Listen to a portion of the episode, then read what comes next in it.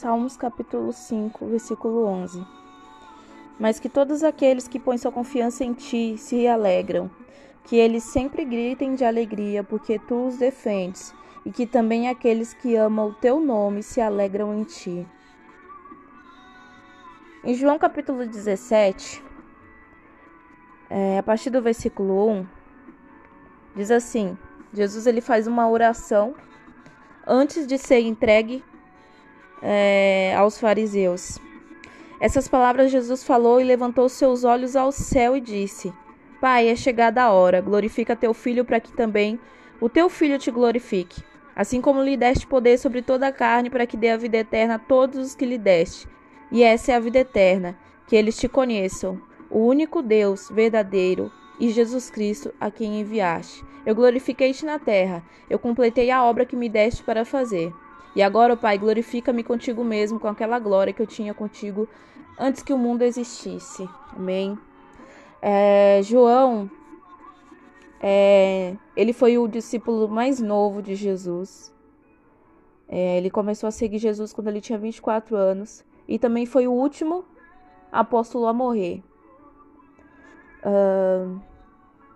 A gente consegue enxergar nesses textos que Deus ele sempre tem uma palavra de esperança para nos dar.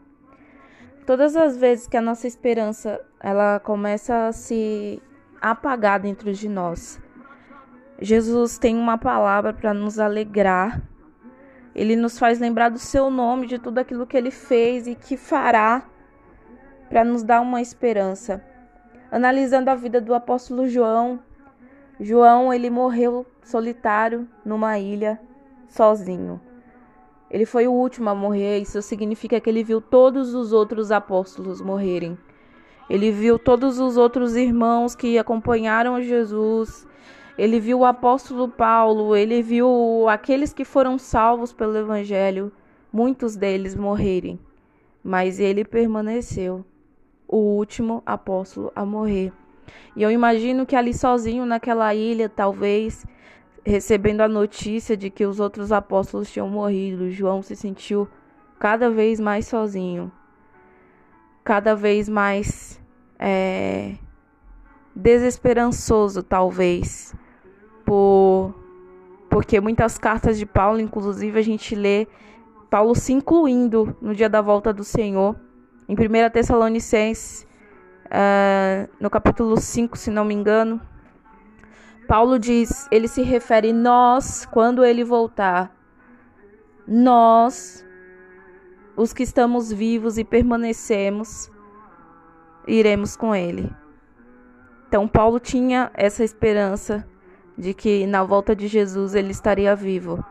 E talvez para João se lembrar dessas palavras de Paulo e ver que Paulo tinha morrido e Jesus ainda não tinha voltado. Isso pode ter causado sim uma solidão em João, um medo, talvez.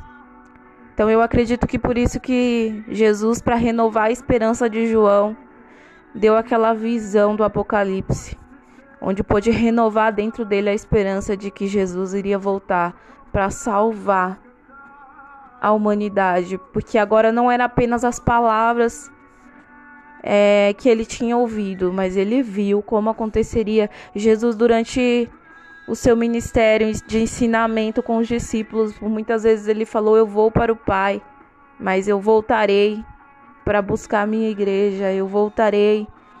Jesus falou sobre os últimos dias, sobre os últimos tempos, mas agora João estaria vendo, ele estava vendo tudo o que iria acontecer. E com isso nos tira essa reflexão, essa lição, de que Deus, ele sempre vai nos dar uma esperança, ele sempre vai renovar dentro de nós a esperança. E a nossa verdadeira esperança nada mais é do que a volta de Jesus. Como cristãos, nós passamos por tantas coisas aqui na terra, vivemos muitas coisas, experimentamos muita coisa boa. Porém, nada disso se compara com a esperança que há dentro de nós, de ver o nosso Jesus, o nosso amado, descendo das nuvens para nos levar. Então que hoje, em nome de Jesus, a sua esperança seja renovada. A sua esperança de que o seu Salvador, ele vai voltar, ele vai buscar a sua igreja.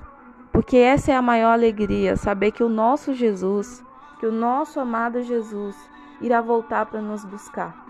Então se alegre nessa esperança, se levante, não deixe nada te abater. E principalmente, viva para quando esse dia chegar. Para quando esse dia chegar, você estiver pronto para reinar com Ele para sempre. Que Deus te abençoe, tenha um bom dia. Jesus está voltando.